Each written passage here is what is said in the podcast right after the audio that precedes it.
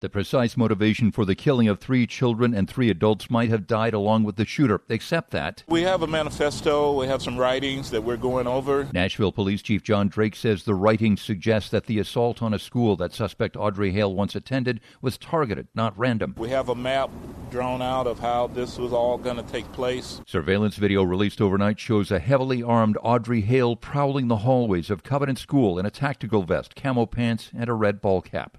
Jim Ryan, ABC News, Nashville.